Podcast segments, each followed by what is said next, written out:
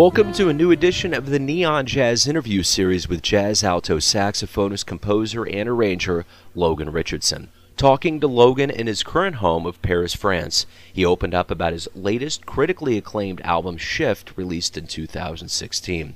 He also elaborated on growing up in Kansas City, playing with Harold O'Neal at Paseo High, Saturday classes at the American Jazz Museum, and meeting and learning from cats like Max Roach at the same time. He spent some quality time in New York City after growing up in Kansas City and has some thoughts on this jazz town that he grew up in. He comes back to KC and he did in May of 2016 to play at the Blue Room and to record with Hermon Mehari on his first solo album. There was much traction covered in our interview, so get to know Logan and dig this interview, my friends. Hey, Logan, it's a, it's a big honor to speak with you. Thank you for taking some time to talk with me today. I appreciate it. Oh man, it's a pleasure. Thanks for being interested. Right on, man. So, how is Paris this morning? It is uh, gray and gloomy and raining currently. Uh, seems to have been the uh, the the climate for the last uh, oh goodness, I don't know, maybe month because you know obviously they had the flooding here a few weeks ago or a couple weeks ago. I was actually in the states then, so I missed that. But apparently, um, the rain has not ceased. So that's not totally awesome, but uh, you know, Paris is Paris. Even when it's like this, it still has its uh, type of charm, I suppose. So, yeah. I don't know. I find myself to be such a child of the sun, to where it's like I really need the sun, man. It's it's uh, you know, it can be not not depressing, but you know, I don't know. It's it's de something whenever uh, the sun's not around. So.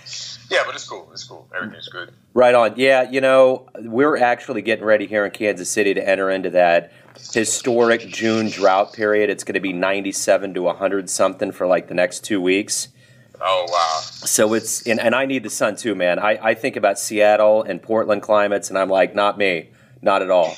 yeah, it's like you know, it, it's it's too bad because I I like elements about other. You know, there's always like you always have to to give up one thing to be able to get another thing. But man, I I have to admit, I think I would take some hot, humid weather right now a little bit. You know what I mean? You know, not not a, a, a long period of time, but man, it would be better than this because it's just kind of uh, I don't know. It, it's fine though. Yeah, cool, man, cool. Well, I'm going to go ahead and dive right in here. I'm going to kick it off and ask you about this phenomenal album shift. There's such an evolution, not only of you and your career, but of jazz. And I want to ask you, how do you feel about this record? Uh, uh, great question. Um, you know, this this album for me, it, it, meant a lot. Like all of my projects and typically anything I've you know involved myself in, I've, I've typically cared about it and wanted to be there. And with this one, it was a little bit different because uh, it was my third project, and I had more or less formulated the configuration of the band and just the kind of the concept for the music and whatever since 2009. Uh, it's just that um, between you know at this point I've been living in New York for about nine years. Uh, I uh, you know it, it, by the next year I was getting ready to uh, to leave, unbeknownst to me. Um, and I, you know, kind of moved. I was still, I was leaving the inner circle music labels, and I wanted like a, a different label, even if it was a, a independent label. I still wanted one that was more uh, having the function of like this stereotypical, uh, nostalgic idea of how a record company is supposed to function. Um, and so, you know, I started talking to Concord, uh, you know, and, and so many things happen. You know, that led to the next collective thing. I moved to Europe in the process. Uh, uh, and the whole time I still had this project, and, and that's really still the point is is that it, it just kind of uh, stood the time of like the time of simply waiting, uh, getting people's schedules coordinated because obviously with everyone involved, it's uh, you know uh, certain people are, are, booked out at least a year. Most people are booked out at least that far ahead, and, and Pat typically it was always about two years.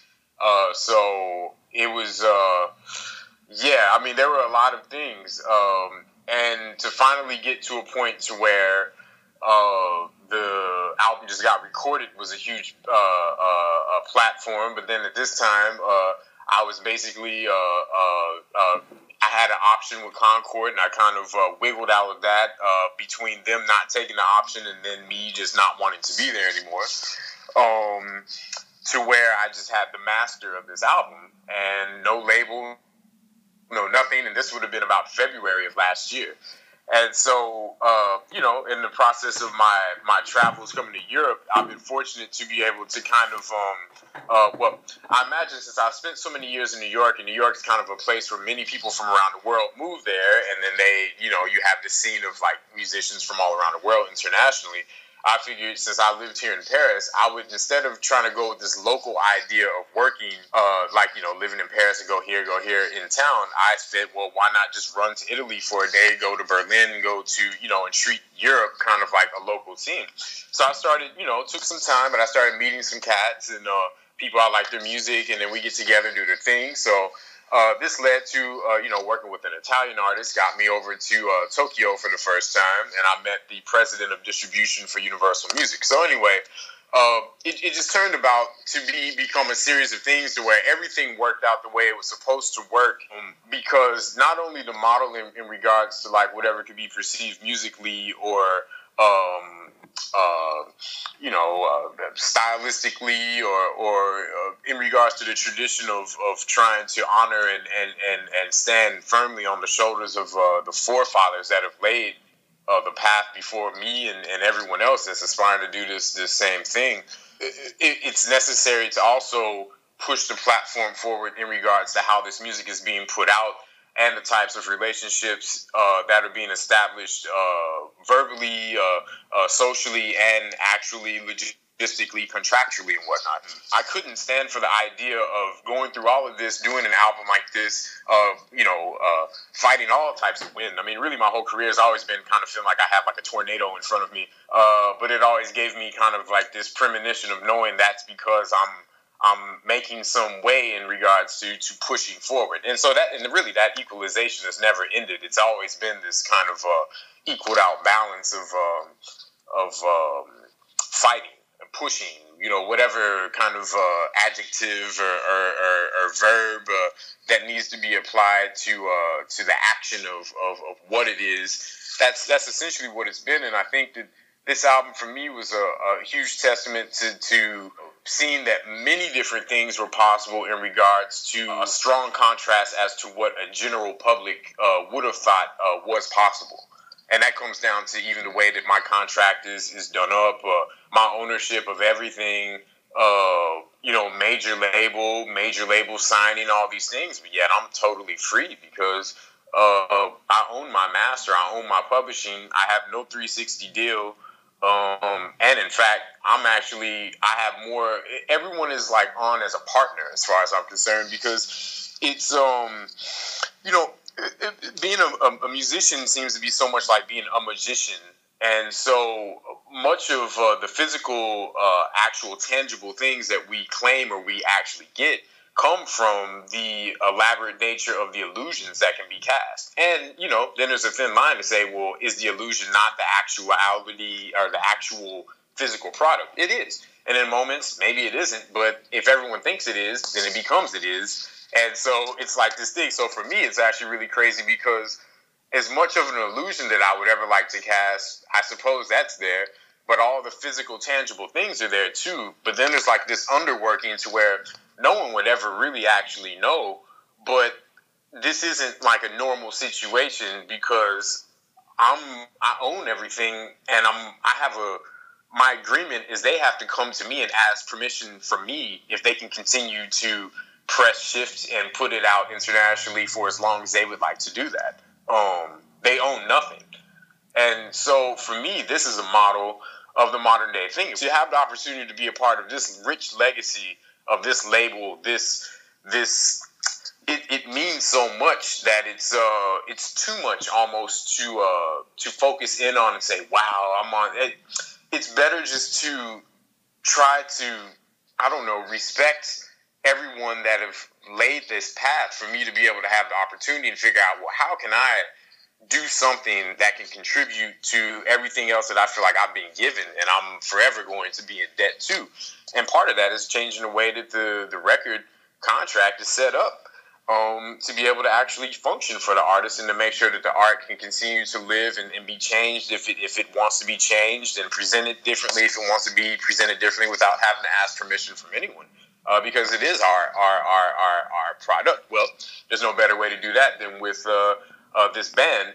Who uh, you know, if somebody would have said, "Oh, Jason Moran and Pat Metheny together," oh, I can't imagine what that's gonna. I, is that gonna? I mean, and they're playing Logan Richardson's music. Wow, okay, how's that to do that? Because you know he plays all this brainy uh, uh, uh, meter music, so you know, and these are like things that not everyone's to think, but I've heard these things from people. I've heard almost these types of things from people, so I know kind of what a, a stereotype of it could be, and I loved it because these these gentlemen, you know, they got into the studio and with a you know really a quick six hour rehearsal uh, the day before. Um, most of what we took, or most of what I ended up keeping for the album, were like first takes with no overdubs at all. And so, honestly, what I think everyone's getting from this album is something that is um, that is just as new as it was for us to be able to essentially be in the playground together and and and uh, and, and and and create you know and, and and and fill out one another and it was documented at the same time that it was happening um, and and we recorded together all within 24 hours of actually playing together for the first time. So what everybody's really hearing is this kind of excitement that comes whenever you believe in what it is that these artists have given us to believe. I mean, from what I've heard from Pat Metheny since I was 16 years old, um, he's someone that I would never be able to peg him as being just this or just that. He does anything. He's like a chameleon. You put him in any situation, he's going to be in there and he's going to kill it more than anyone. Just just because that's what he is. I mean, he's he's prepared for anything. Jason the same way, Nasheet the same way, Harish. So even if they say, "Oh well, we don't imagine them," I'd hire all these guys to do a standards album. I mean, a straight standard we're playing all the things you are, a Stella by Starlight, and it would be amazing. like, uh, yeah, for sure. So it's like for me, but it's crazy because some people say, "Oh man, well, I'm not sure if Jason Moran even really can can Nasheet play four on the floor and two two and four on the high." Of course they can, but because they play a certain thing or they have a certain book or a certain project, sometimes people are disillusioned by what's actually possible. So for me, I thought they were the most perfect people to have because first it's, it's a dream because I, I you know, I love all of them. And um, what I knew that they would be able to bring without me having to say anything, basically, I just put the music in front of them, give them a couple descriptive things in terms of some shapes for the tunes, and there you go. Um, you know, true professionals, true masters, and um, for me, it's it's a, a, great experience to be able to have a project, but yet be the, the total pupil at the same time of. Uh, uh, learning how to be a professor from the professors that you have in your in your band and whatnot. It's beautiful. Know? Yeah, that's beautiful too. That you have full control. I love that, man. When the artist can be in control of their destiny and, and run it, that's that's beautiful.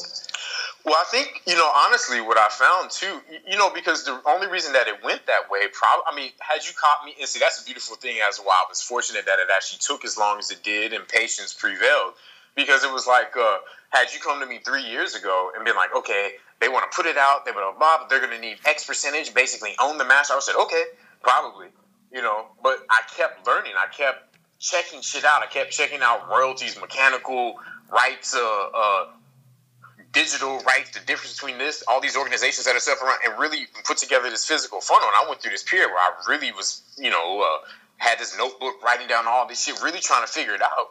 And when I figured out what was going on, uh, man, the biggest illusion is the one that they make artists think, uh, and how cats do so much out here, and they have no idea the systems that have already been designed and set in place just for them to collect, whether they're a sideman, a leader, an owner, not an owner, whatever. And it it gets so deep that when I started seeing this, I said, "Oh shit!" I mean, a, record label is nothing without their distribution. Yeah. Oh well, guess what? Universal Music owns EMI, who owns Blue Note, and they own Verve, and they own. So for them, record labels are essentially like dresses. Yeah. So they say, "Okay, we want to distribute your set. Okay, so now what label do we want to put it on?" So you get your choice of label. Yeah, it could have been any label I wanted. I just said, you know, oh, Blue Note's good. So the funny thing is that no one looks at it this way. It's all the A and R guy. Well, the A and R guy can't do anything unless distribution says. So all of these things go into shift. It may sound really wide and span, but for me, shift is in everything. It's in bringing this group of people together playing this type of original music and having to be fresher than it would have even sounded with a young band that would have seemed to be the one that would have uh, uh, played it in a certain way or whatever you know uh, you have the shift in digital technology uh, into where now everything that we've known completely is not applicable to like how things actually function. It's only like kind of a mere template of how we're trying to give a bit of morality to like digital presence in terms of its digital meeting the physical kind of thing. And so shift for me means you know it has so many different um, uh, meanings. You know, I've shifted my uh, physical inhabitants in regards to being in the states, moving to Europe. You know, learning these different languages, trying to get inside of this this uh, culture. Basically, having nothing in terms of uh, roots so much, except for the bit of touring I did before. You know, so kind of renegade style a bit. I mean, th- because this is what's necessary for me to break out this idea of how uh, shit has been snagged back into the, uh, uh, not back into, it's been just taken from the street, put into the schools. That's not necessarily a bad thing having uh, uh, the music in the school.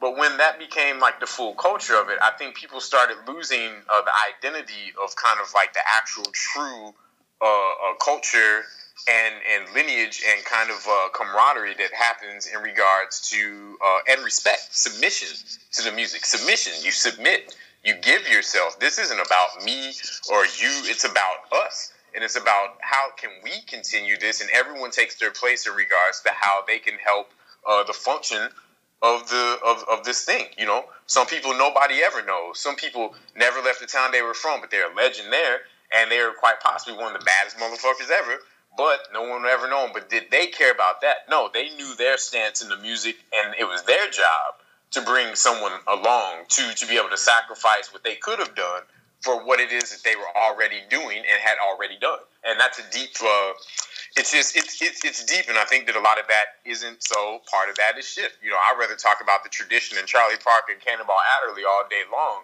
uh, before talking about you know how my shit is different and how it's because that's going to be something that's subjective and people are going to make up their own mind about that anyway. So and whatever's obvious is already obvious. If it's not then it's nothing. I mean i i, I to, to shape someone's idea of what shift that's why when they said, what is shift? You know what is that? When i, I even did this uh that the epk interview it was kind of I don't know. I have to leave it open ended because if I tell you it's this, then it's already done. So what are you entering into? You yeah. don't want to enter into something that's already finished. So you know, I don't know. No, I dig it, dude. That that makes total sense. So speaking of the massive shift geographically, obviously you've gone from Kansas City, New York, Paris, and as a growth mechanism, you've grown so much over the years since Kansas City. So let's go back to Kansas City. Talk about growing up in Kansas City. Man, you know, life was uh was an interesting time growing up in Kansas City. Um, because I was born in 1980, and uh, I grew up on East 55th Street, so basically almost at the corner of uh, 55th Street and Swope Parkway, so east of Troost, And um, you know that that period definitely in like the the mid to late 80s and the 90s, I mean, uh, you know, Kansas City was definitely like the murder capital a couple of times, and a lot of those murders were happening all within like uh, uh, segments and regions all around where I grew up. And so it's interesting because I still lived an extremely sheltered life. So it's like, you know, uh, I knew things were going on, but I was always uh, essentially fairly protected. You know, uh, I grew up in a, in a house where I would say no one was an artist, but kind of everyone was. Uh, uh, you know, everyone always listened to music. Uh, you know, watched a lot of movies. You know, my brother, second oldest brother, was a you know um, visual artist, so he always drew. Uh, super raw and natural, but really, really great artist. Uh, my oldest brother was a scholar. Uh, you know, uh, he you know ended up having a couple of masters, and he's a Rhodes Scholar and went to Oxford and Harvard, and you know, really brilliant dude. My sister, you know, in her own respect, same thing. And, you know, everyone had their, their thing. So it's like, as a kid, I guess I grew, and I was the youngest of uh, four kids. Um, and, you know, it's like nine years older, eight years older, and four and a half years older. So significantly enough to where any one of them could have been my, like, uh, kind of surrogate parent in a way. So highly influenced by many people. And, um, I was just always kind of into music. You know, I, I never really identified this uh, until I, I, I, suppose hindsight, meaning now or maybe some years prior to now. But uh, you know, I would make mixtapes from 33s and 45s and uh, you know, I think uh, my brother used to give me kind of mixtape because he was always really into music, and I think he wanted to be a musician, but he just never his mind didn't think like that. His mind thought more in terms of like you know language and, and other things like this. So I don't know. I, I I guess it was kind of a similar life as if I was grown around artists. Only there was never any pressure or even any uh, I don't know want to say direct encouragement. There was encouragement, but only once I actually made the decision to do it. Then it was like, okay, he's doing this, so we'll support him, but not really saying, oh, well, why don't you go over here and take some piano lessons or something like this. So, in any case, I grew up that way. Uh, somehow I had the idea I wanted a saxophone for years. I bugged my mom for one, don't know where it came from. Uh, finally, you know, found my way to getting one uh, and never really put it down from, from about 14, you know. So it's so my life really was kind of, uh, you know, when I was little, I wanted to be a baseball player. So, um, and it could have been. Now I think about it now, maybe it's because the Royals won the World, you know, Series in '85, and I'm sure that had some type of uh, conscious or subconscious effect. So at least for you know, until I was about 12 or 13, that's what I was. I wanted to do. I wanted to play right field and uh, and fucking be a slugger at the same time. uh, and that that's what I wanted to do, and it just you know, and then you know, I ended up uh, you know, it was really how it happened. Uh, I was in um, going to Westport Middle High, uh, Westport Middle School, and I was in the what the uh, seventh grade and I was supposed to have gym because at this point you didn't really pick your classes yet; they just give them to you based off a curriculum you have to have. And I was supposed to have gym, but I ended up in band class. And because I always kind of like music, I was like, "Oh, let me, I'll stand here," you know. And so first thing he asked me, I was 12, you know. I say, he's like, "What do you want to play?" He asked everybody, I, I want to play saxophone. He's like, "Oh, well, you know, every bunch of saxophone players already have some that already play." So he basically the band director made me play flute.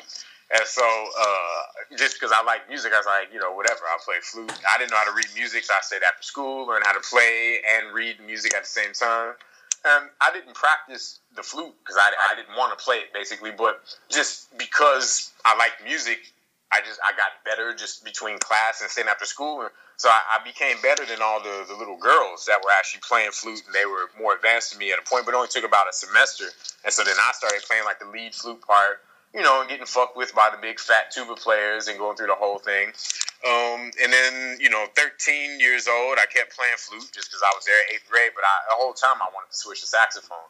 And my best friend behind me, this is actually a funny story, actually. Really, I have to interject this. the dude that sit behind me in seventh grade uh, and eighth grade, uh, he uh, uh, played alto saxophone, and I would always look back at the horn. Uh, so he's the one that uh, the summer of eighth grade let me borrow his saxophone for a month when I was still thirteen. Um, and so I, he did that. Then I went to uh, Westport High School my freshman year of high school uh, in ninth grade. Then I switched to Paseo Academy the tenth grade until I graduated. But that's when I went to high school. I got the school issued, you know, uh, saxophone. I lied and told him I already played saxophone. then I just had to take a fingering chart home and learn how to play really fast. But the point being, the guy that sat behind me ended up working. He ended up working for uh, NBC in Kansas City, and he's doing like all the technical uh, whatever in the room. So he just recently, when I was back there a couple of weeks ago, got me on the uh, morning show to uh, to play on NBC uh, uh, before the, the, the, the, day of the gig. And uh, it was just interesting because he had that same horn that he let me borrow because he had me sign the horn. So it was just really crazy. I mean, because this just happened a month ago. So it was, it was really crazy to hold and touch that horn, which was like the first one yeah, that's really, cool, yeah, man. Interesting. Yeah, yeah, for that, sure. That's so very cool. That was Kansas City. Yeah. So I'm going to kind of dig a little bit more into Kansas City. You go to Paseo High, and you're a part of a group with Harold O'Neal. What were those days playing with Harold and being a part of the Paseo Academy like for you? Oh, it was crazy. Because um, I remember, you know, it's funny. I remember the time when when Harold came in and he didn't play piano. Um, you know, it was like he played kind of, but he was just kind of getting into jazz and whatever. But you know, it's like the way his mind works. It's like if Harold sets his mind to anything, he's basically going to do it at like a semi-pro level after about six weeks, um, and be competing like after about three months. You know, um, so he was super, you know, uh, lightning fast in terms of just like picking up everything, just a total sponge, and um, it was interesting because uh, you know when I came in you know, I, at that point, I've been playing longer than he had been playing, um, but we kind of still hit like really learning jazz and getting into the same things around the same period. I mean, I had like a little bit of a jump start, but only probably by a series of months. And um, he, um, you know, considering how accelerated he is in terms of everything, um, he just picked up so much, and then you know he started transcribing like Herbie Han, like full Herbie Hancock CDs, like note for note, like every song uh, you know, after about a year of like really getting into, so it, was just you know really crazy. And Kenny Kirkland and like you know all these these different uh, people like this. Um, and so it was amazing because you know being there under Clarence Smith, uh, we um, or Mr. Smith as we call him and called him, um, he. Uh, I don't. He was had such an encouraging way of pulling out everything that you had inside of you and only referencing like uh, the great people who were from the place that you were from, but not ever saying be like that. Just saying like uh, like pay attention to how they do that, and that makes a huge difference because you find yourself inside of like that thing they're doing, and then you have a way of putting it out. So he had a very unique way of being able to draw out the individual person without any hampering of uh, of of being this or being that um, and only introducing us to hip shit like you know Weather Report and and uh, you know, but at the same time turn us on to Basie, and then they're bringing in like Paquito D'Rivera and, and Kenny Burrell and Jimmy Heath and and Max Roach and you know, I mean, but when the time I came through Kansas City is a time that I'm pretty sure didn't really it, it's a time that hasn't existed since it was a really being young and being 14 to about 19 years old. In those five years, there was a lot of really serious stuff happening. Man, I, it seems like a dream almost now. Like the just the amount of people I had a chance to be around and the the instructors that I had because they had a way of once again pulling out, you know, like Ahmad Alaadeen, the same thing. They uh, Gerald Dunn, you know, just the same. He was actually like my first uh, teacher that came to my house uh, and was giving me lessons, like right before I started taking with uh, Alaadeen. Um, so it was like uh, these people that that that now I can look back at it, and even in a moment, I think I knew it to where they just extracted the best that you were, and it was never about like being anything else other than yourself, but understanding and having total respect for the tradition. You know, the other thing that you did at the same time at Paseo is you took Saturday classes at the American Jazz Museum. From what I understand, like you said with Max Roach, there were a lot of cats that were coming through. How influential were those sessions for you? Oh man, that that was absolutely uh, uh, like a swirl. Like everything was almost completely uh, surreal, even when you weren't even exactly sure who these people were, uh, like to to the fullest extent. You know, because you know not everyone that's a master that comes through you you're totally hip to, just like everything. So, uh, but every time you always knew.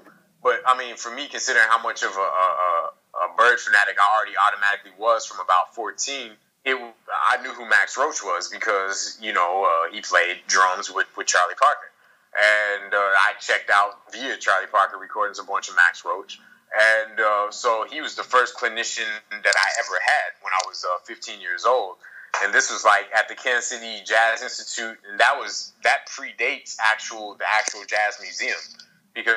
Because it was in the Lincoln Building, which across the, which is across the street, and at that moment they only had blueprints that were photocopied off showing everybody what the Jazz Museum was going to look like. I used to play Little League in Parade Park, which sits, which is where the museum sits now. And that community center used to be like closer up. They moved the community center back. So I remember I played baseball on that land before the American Jazz Museum was there and before I ever went to that institute or even played an instrument uh, or the saxophone. You know what I mean? So wow. that's the thing for me that's deep because I was already in that place on that land uh, because of what I thought it was, but it was all a draw for this because I always have remained on that land ever since. That institute was a, a month long institute, which is where you we did it for a month. They brought in all these. I think they brought in who's it was. Uh, that first year it was Max Roach. The second one was Shirley Scott.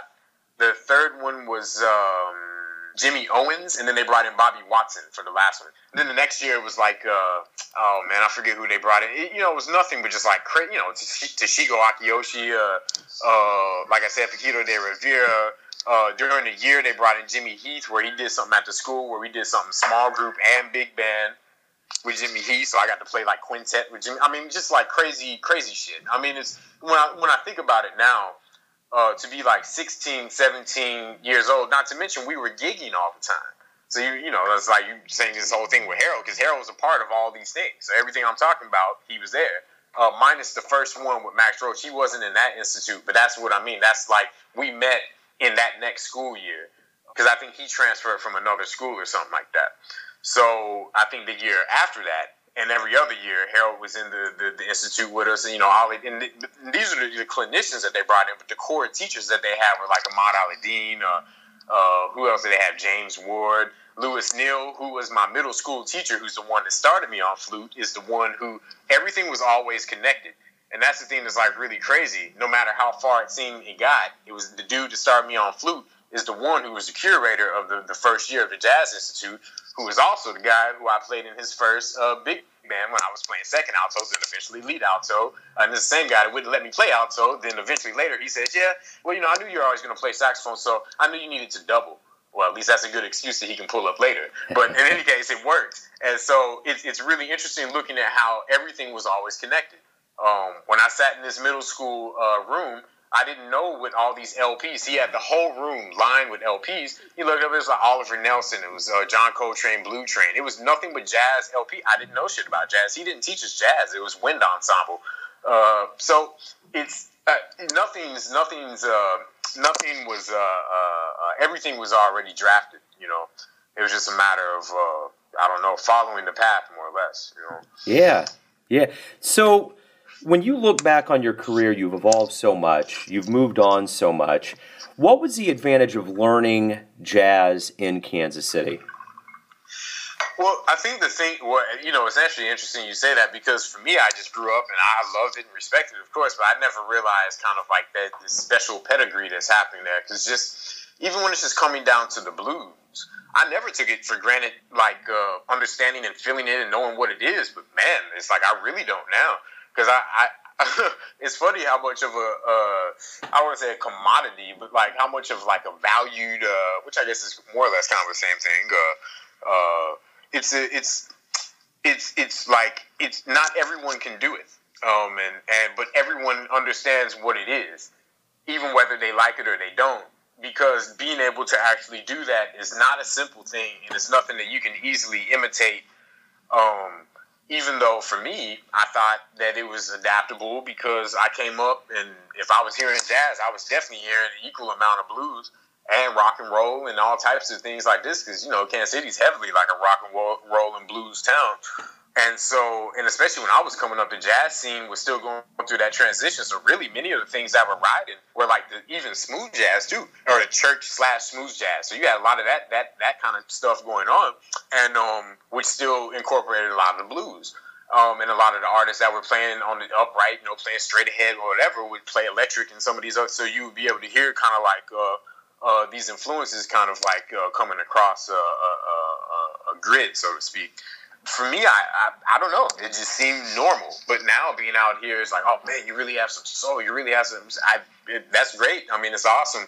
But I think for me, it's like one of the the most uh, beautiful things that came from coming up in this town because it's such a funky blues filled, raw kind of uh, very, very like uh, root earth oriented place that if you're from there I think it's almost hard to escape having that directly as a, a, a part of your genetic. You know, because I, I never feel like I even really had to, even like that kind of Count Basie, the way Basie specifically lays back on the beat versus even the way the Ellington band versus uh, you know Stan Kenton or, or something like this. I mean, for me, I'm, I'm totally coming from like the Basie school, like just a way to lean so far back, but then also a way to have the beat be on another side where it's still laying back, but it's not pushing, but it's kind of in the middle. You know, it's like you can do these things with the beat. And Kansas City has a really beautiful way that, like, in a beautiful beat that really only exists uh, in in that town specifically. Not even just the Midwest, but like Kansas City specifically. And um, getting that, it's it's it's it's uh, it's invaluable um, because I think this this groove, this beat, no matter what is being played, no matter harmonically what's happening, where it's been uh, derived from, where it's being drawn from, the the root of everything is going to be coming from uh, this idea of the feeling of of this place and this beat that's in the place. And so the the coming up in Kansas City and uh, uh, having the opportunity to get to uh, hear and, and sit in with and have the people yell at me for playing the wrong things or yelling at me for playing the right things or something that almost could have been. I, I think I'm still discovering now, actually, the value of all that, to be honest. Right on. Well, then you move on to New York City, and then now you're in Paris, two huge hotbeds of not only jazz, but music and the arts. What was the benefit of leaving Kansas City to pursue and grow as a jazz artist? Well, you know, for me, I knew I always needed to leave Kansas City because uh, even as a, as a teenager, uh, one thing that I, I, found, which I mean, it could seem relatively dark, but keeping everything 100s, I suppose, I always found a certain level of like pessimism that came from, um, mm, how do you put it? Artists who are established in a city, either actually commanding a certain level of respect or at least demanding uh, to have a certain command of respect because of their age, uh, not necessarily because of their actual facility on the instrument and whatnot and just a high level of pessimism in regards to like uh, what young guys are doing versus what young guys are not doing. This whole whole kind of idea of young guys. But you know, the, the, the funny thing, as an interjection to that idea, just to debunk it, who how old do they think Booker Little or Clifford Brown or Paul Chambers or Miles Davis?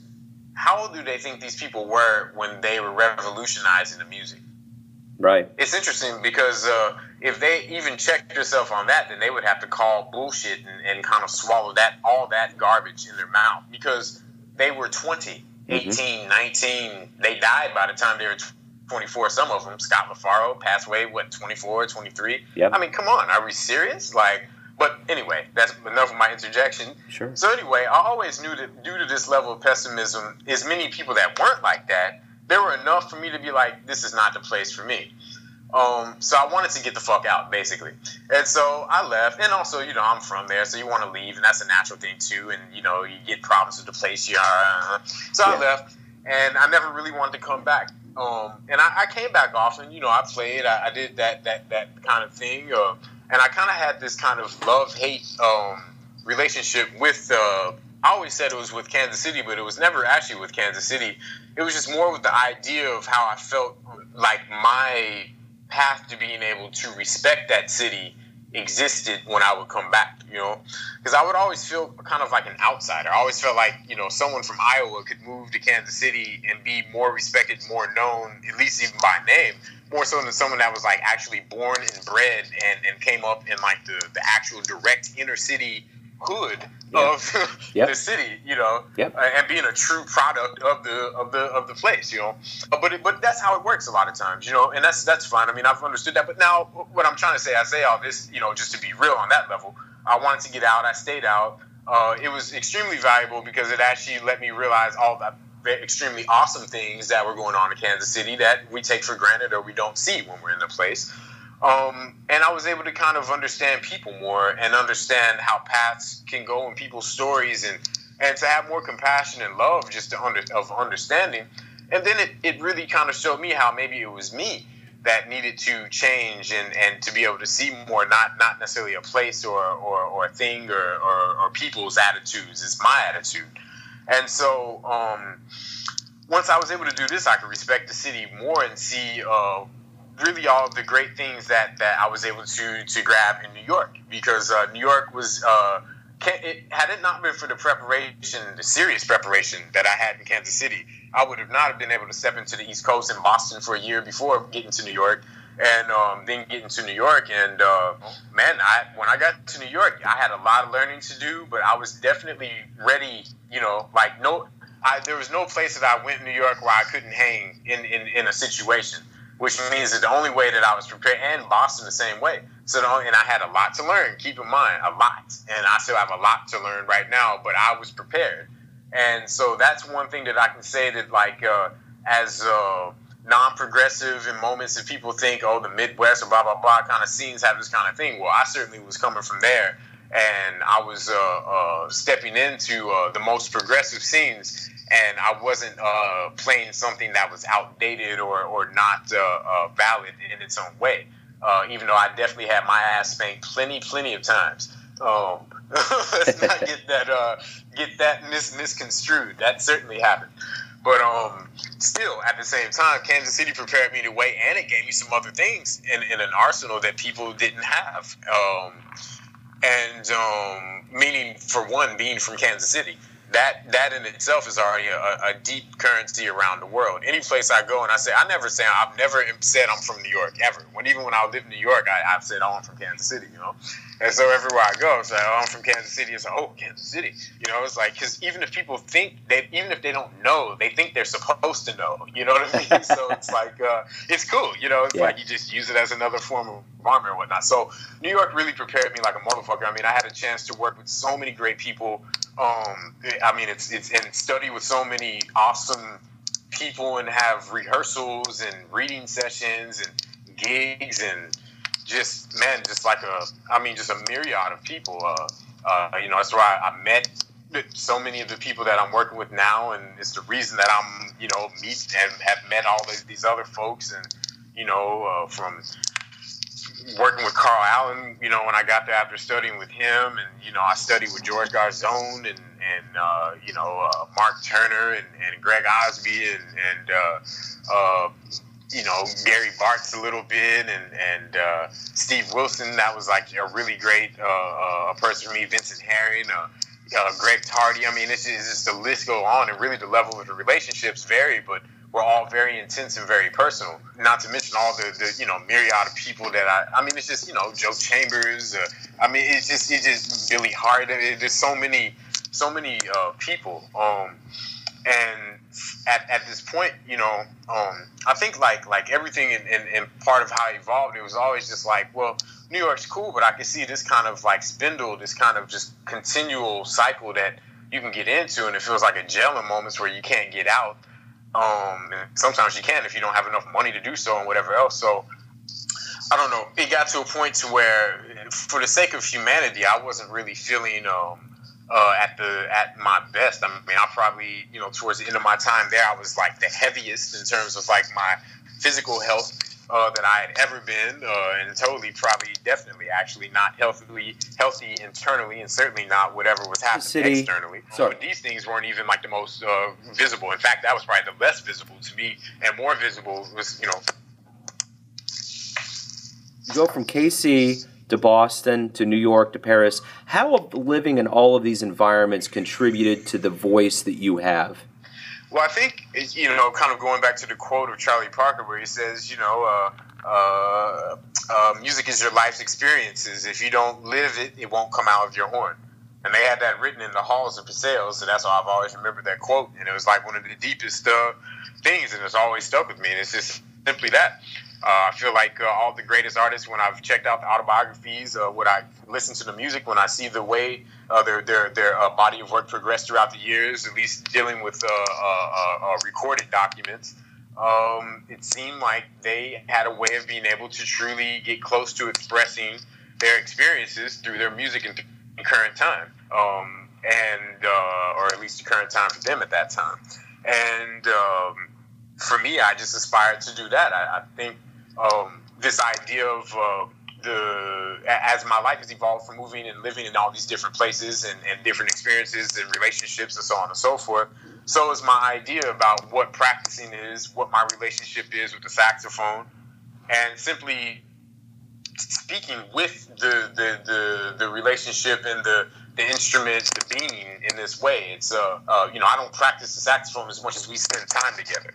And sure, you can say it either which way, but it really changes the whole nature of the relationship when I say, you know, we spend time together or we're working on our relationship. Not, oh, I got to go practice my no, because that's not what it, it is. It's it's a relate. It's back and forth. It's uh. Um, the horn is learning me, but I'm learning the horn as well. It's it's it's definitely it's not just me trying to manhandle. You know, that's that's not how any relationship works. Or how could it possibly work that way? There has to be a submission uh, going either way. And um, so for me, that's helped evolve uh, my idea of like uh, you know sound and and and and and spectrum of like you know composition or melody or harmony or whatever it may be. Um, so all of these things, all these places, all these experiences, these tours, this traveling, all these things have really directly contributed to the evolution of who I am and, and how I do what I do and how it comes out. It, and essentially, I still stand, stand with the main principles that you know one must be a, a um, study, one must be dexterous, one must be fluid, but at the same time, one must be. And so I try to just find this balance of being able to to just be as as normal and just allow everything just to happen as it does um, without any true like dictation other than like you know just kind of having frames of trying to like keep a certain focus. And um, and continue to understand that the hunt of being able to be as proficient and um, as uh, evolving as I've always wanted to be is always basically like the number uh, uh number one mission and, and and the humanity inside of that being able to be human in that like uh, not saying oh I'm I should spend more time. Oh, I should no. Everything is. If I didn't spend this, oh, if I decide to go drink a beer with something, fine. That's fine because I'm going to come back, and I know the relationship is fine because I'm still thinking about my breath support right now. I'm sitting in a bar, someone's talking to me, but I'm flexing my my uh my mouth muscles trying to like imagine my embouchure. So if if these things are happening, the horn is with me. I don't need the horn to be. I mean, that's one thing George Garzone said to me uh, when I was studying with him. One time, I went to his house and the saxophone was sitting on the stand. And um, you know, I went in and I was just like, uh, I asked him something, taking out my horn. I was like, man, how you know, how much do you practice? You know, uh, something like this. And he was like, man, you know, he's like, you see the horn over there on the stand? I was like, yeah. He was like, man, he's like, I'm practicing right now. He's like, man, I stare at this horn stays there, and I just stare at it, and I'm practicing. and that's all he said. And yeah. I was just like, oh, okay. And I started thinking about this, and it's just he goes back into the same evolution of living in these places as I wanted to evolve um, as a human being. I want my relationship in terms of how I'm perceiving uh, my sound and, and evolution with the saxophone to develop the same way and just to be you know be like a vocalist. That's really my goal as well is just to really sing you know uh, just want to sing you know that's that's it you know. Pure melody. Right on. Right on man. So you were talking about your recent trip to kansas city. You were at the blue room. One thing you did was you recorded uh, hermon mehari's solo album. Peter Schlamb was there and a host of others. Talk to me about that experience. Oh that was a great experience. I was really happy to get to uh, to be a part of uh, the inside inner workings of uh, of, of Hermon's uh, machine in regards to just seeing how he runs like the full full engine. I mean, obviously we did the uh, I was a part of the Diverse album uh, a couple years ago, and so I got to see a bit of that. But you know, that was more of a collective and everyone kind of doing the thing. you know, the way Hermon does his thing is you know similar. I, I find to how I do mine. It's like he gives everyone their space. He hires the people he wants because he knows they're going to do their thing, and that's why he hired them and so, but he still gets structure in terms of, you know, wanting this, wanting that. And he allows everyone to kind of like, you know, contribute in their way without any like true restriction. And I think that's a great sign of a great leader because any great leader understands that you're managing the music, but you're also at the same time managing the personalities. And, and I think he did that excellently. I think the music came out great. Um, at least from the, the playbacks that I heard. I mean, I hope certainly that, that, that Hermon's happy with uh, with what's come out, but we certainly recorded quite a bit and um, i know that he has more than enough material. I mean, everyone sounded really, really great on the on the album, so I'm excited to hear it when it comes out. At least, uh, at least hear some some raw tracks, uh, you know, track after track. Because I only heard you know a few few playbacks in the studio. What do you think about this new generation of jazz cats in Kansas City that have come through the Bobby Watson program? Cats like Hermon Mehari. How do you feel about it?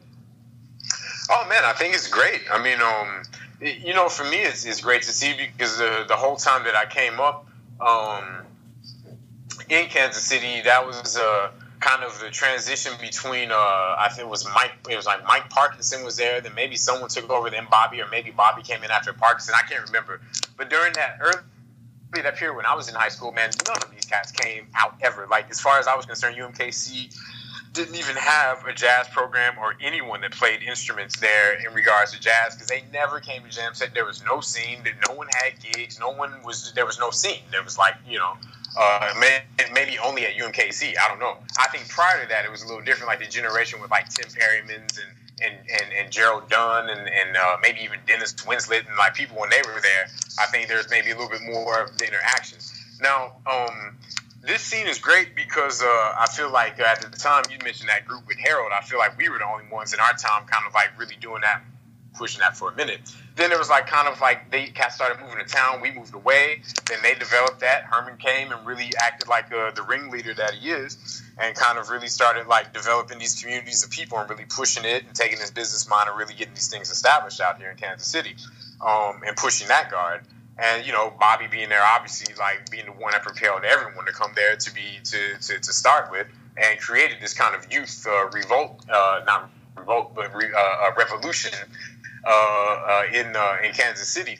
Um, now, the one thing I will say that I'm sad about is that a lot of these young cats will never have the opportunity to get to meet Jay McShann or Sonny Kenner or known that they should have taken more of an opportunity to get to know Ahmad Alaadeen while he was still alive and around. Um, Luqman Hamza. Uh, I mean, the list goes on of cats that many of these cats, I bet if you even mention a name, they won't even know who the hell they are. Now, that there's a problem with that. Um, and that's just being direct because, once again, I like talking about the history. And, you know, if you put me in a room with all of them, I would say the same exact shit, probably even a little bit more with a little bit more authority and rougher.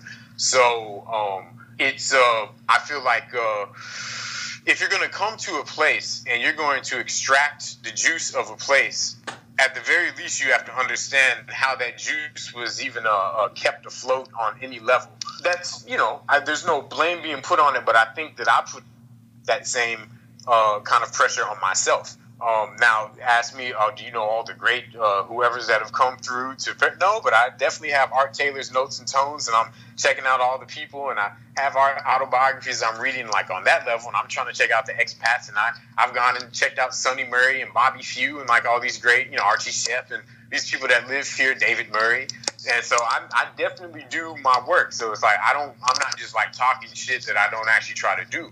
And so what I'm just saying is that an acknowledgement of um, the history of that city and the players and the people that are around is important, and it's something that that definitely shouldn't be shrugged off, including someone even like Bobby Watson, um, because I think that it's interesting that he's there. But it seems like for me, I wish that there was more of a presence of. Uh, uh, the city really uh, showcasing this uh, great talent uh, more. Like, I mean, at least for me, I demand more. I have no problem saying that. I'd say that to Bobby. I mean, say it to whoever. I mean, it, it's it's it's just necessary. And so I don't know. I'm, I love it. I think there's a great thing going on. You know, I love Peter Schlamb. That's my man. I, I met Peter for the first time when he was 17. He came up to New York because uh, we have a mutual friend by the name of Danny Sher, who's from St. Louis, and he knew Peter, and so on and so forth.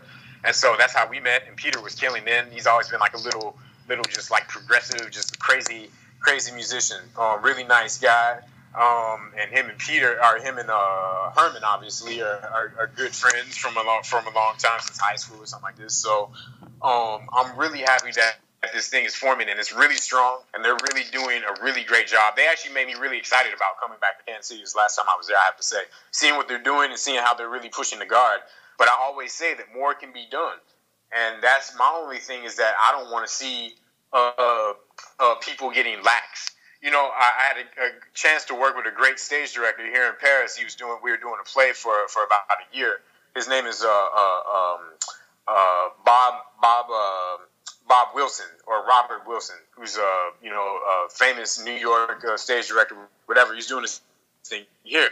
And one thing he always said that I always found that was super hip. And one reason he didn't, he got tired of like French, or he had problem with French actors sometimes, is because they wouldn't keep the tension. And his whole thing is keep the tension. And so it makes sense. Like, because I find that all the greatest art, right? All the greatest music, even when cats had uh, great careers, um, the ones that kept pushing, the ones that kept pushing, um, no matter what, you know. And the problem sometimes with people that have great careers and they have whatever, they have whatever status, is that even if the albums are good, we're like, ah, but it's not. That's because they stop pushing the tension. It's like there's a there's a certain tension, and so I want to make sure that everyone's still staying tense like you know to have this great scene happen in Kansas City, but act like you have no gigs, act like you you're not playing four times a day and making great money a month, act like you push, like uh, and I think that's going on, and that's that's what I'm saying. I love it, and I want to see more of it, and and I really hope that they keep moving that way because I'm saying really soon, based off the way that I see Kansas City expanding and the way that I see this scene expanding, Kansas City is about to be a metropolis it already is a metropolis right now, and and it's going to be it's going to get it's going to get extremely crazy because New York is about to bust. It's way too expensive, and people absolutely cannot afford to live there anymore. Yeah. So they're going to have to move, and people are knowing that Kansas City's popping right now. Everyone knows. They know everyone's playing. People got gigs. Uh, there's more and more clubs opening, not closing. Uh, it's I don't know. Yeah. you better watch out because I think Kansas City's already back. It's not even like coming back. I think Kansas City's already like. It, it, I had a really great impression of Kansas City the last time I was there. I have to say, Beautiful. really, really great. That's beautiful, man. Yeah. Yeah, it, it is. There's, I, as I always say, it's a real renaissance going down right now, for sure. Oh yeah, Yeah. oh yeah, for sure, man. Every in every way, man. Really hip venues opening up. Yeah. You know, I went to that barcade place. I went to this, you know, all these wine, you know, uh, fusion kind of place. Like, whoa, you know, it's really, really, really crazy. Places in Kansas City where my whole life it was always just like kind of desolate, not quite industrial, but man, it's like all these little spots open. It's like, wow, okay, all right, makes me want to buy a place and, and do, do do something of my own in Kansas City. Right on, man. That'd be perfect. We'd love that. Let me, I'm going to bring everything down locally to you. This is my final question. Everybody has a perception of Logan Richardson your family, your friends, your business associates, the people that you play for. But I want to know from you who do you think you are? When you wake up in the morning and you face who you are, who, who do you think you are? Man, you know, that's such a, you know, kind of the, the eternal question. Um, I, I think that I just aspire to be someone that, that, uh, that, that kind of exists in a space that I will probably never know exactly who I am because I'm always constantly searching for who I am. And I think that, um, if I were to know who I was, then that would basically mean that my life was was over in a sense because then what am I hunting for? Yeah. That's what I'm looking for. Beautiful. I love that answer. Logan, thank you for giving me your time. Thank you for the music. I appreciate uh, your your thoughtful answers and, and giving me your time, man. I really appreciate it. No, it's a pleasure. Thank you for your time and, and listening to me uh, chatter and ramble as I have a bad tendency to do. No, man, you're speaking the truth. That's all. That's all I heard. Thanks, man. Appreciate it. Thank you, sir. Have a good day. Thanks for listening and tuning in to yet another Neon Jazz interview, where we give you a bit of insight into the finest players in New York, Kansas City, and spots all over the world, giving fans all that jazz. And thanks to Logan for his time, his honesty, and all of those great stories. If you want to hear more interviews, go to Famous Interviews with Joe Domino on the iTunes Store or visit the neonjazz.blogspot.com for all things neon jazz. Until next time, enjoy the music, my friends.